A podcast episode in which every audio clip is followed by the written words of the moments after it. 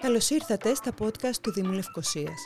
Αν θέλετε να μαθαίνετε τα νέα του Δήμου της πρωτεύουσας, πληροφορίες για την ιστορία της πόλης και να γνωρίσετε τους ανθρώπους που της δίνουν ζωή, ακολουθήστε τα επεισόδια μας μέσω Apple Podcasts, Spotify ή Google Podcasts.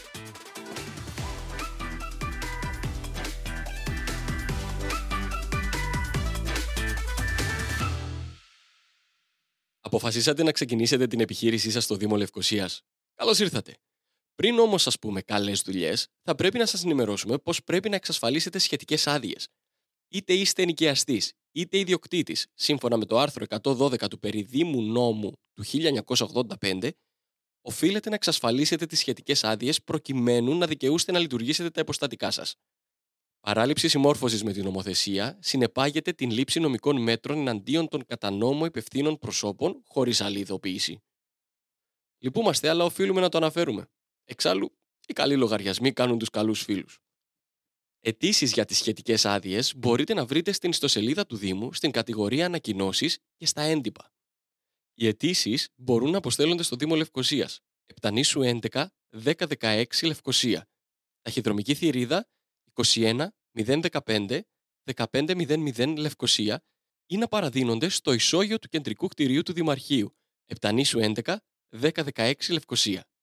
Ποιοι όμως καλούνται να εξασφαλίσουν άδεια, αν σκοπεύετε να λειτουργήσετε χώρο για οποιαδήποτε θεατρική, χορευτική, κινηματογραφική ή μουσική παράσταση ή για οποιαδήποτε πολιτιστική, κοινωνική, ψυχαγωγική, αθλητική δραστηριότητα ή για οποιοδήποτε θέαμα στο οποίο το κοινό γίνεται δεκτό, χρειάζεστε άδεια.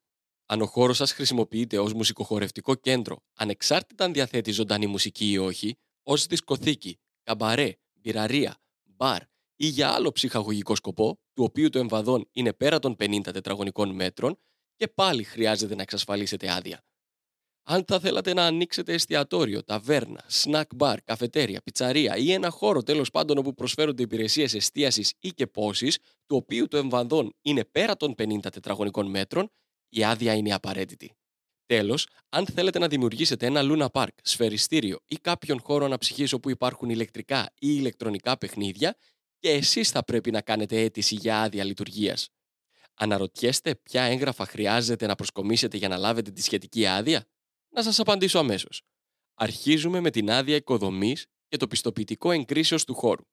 Ακολούθως, θα πρέπει να προσκομίσετε πιστοποιητικό από τον Δημοτικό Μηχανικό ή τον Διευθυντή του Τμήματος Δημοσίου Έργων ότι τα εξαρτήματα, η επίπλωση, ο φωτισμός και εξαερισμός είναι κατάλληλα και ασφαλή για τον σκοπό που προορίζονται να χρησιμοποιηθούν. Λογικό. Επίσης, απαιτείται πιστοποιητικό από τον Διευθυντή του Τμήματος Ηλεκτρομηχανολογικών Υπηρεσιών ή του αντιπροσώπου του ότι η ηλεκτρολογική εγκατάσταση και ο ηλεκτρολογικός εξοπλισμός του χώρου είναι σύμφωνα με τις διατάξεις του περιλεκτρισμού νόμου και των δυνάμει κανονισμών.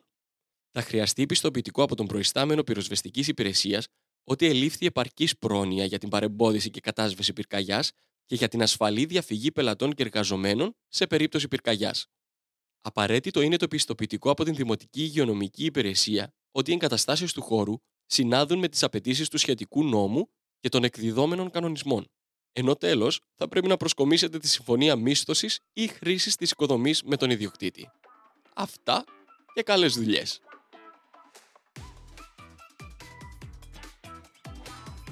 Για περισσότερες πληροφορίες αναφορικά με τις υπηρεσίες του Δήμου Λευκοσίας, ακολουθήστε τα επεισόδια μας μέσω Apple Podcasts, Spotify ή Google Podcasts.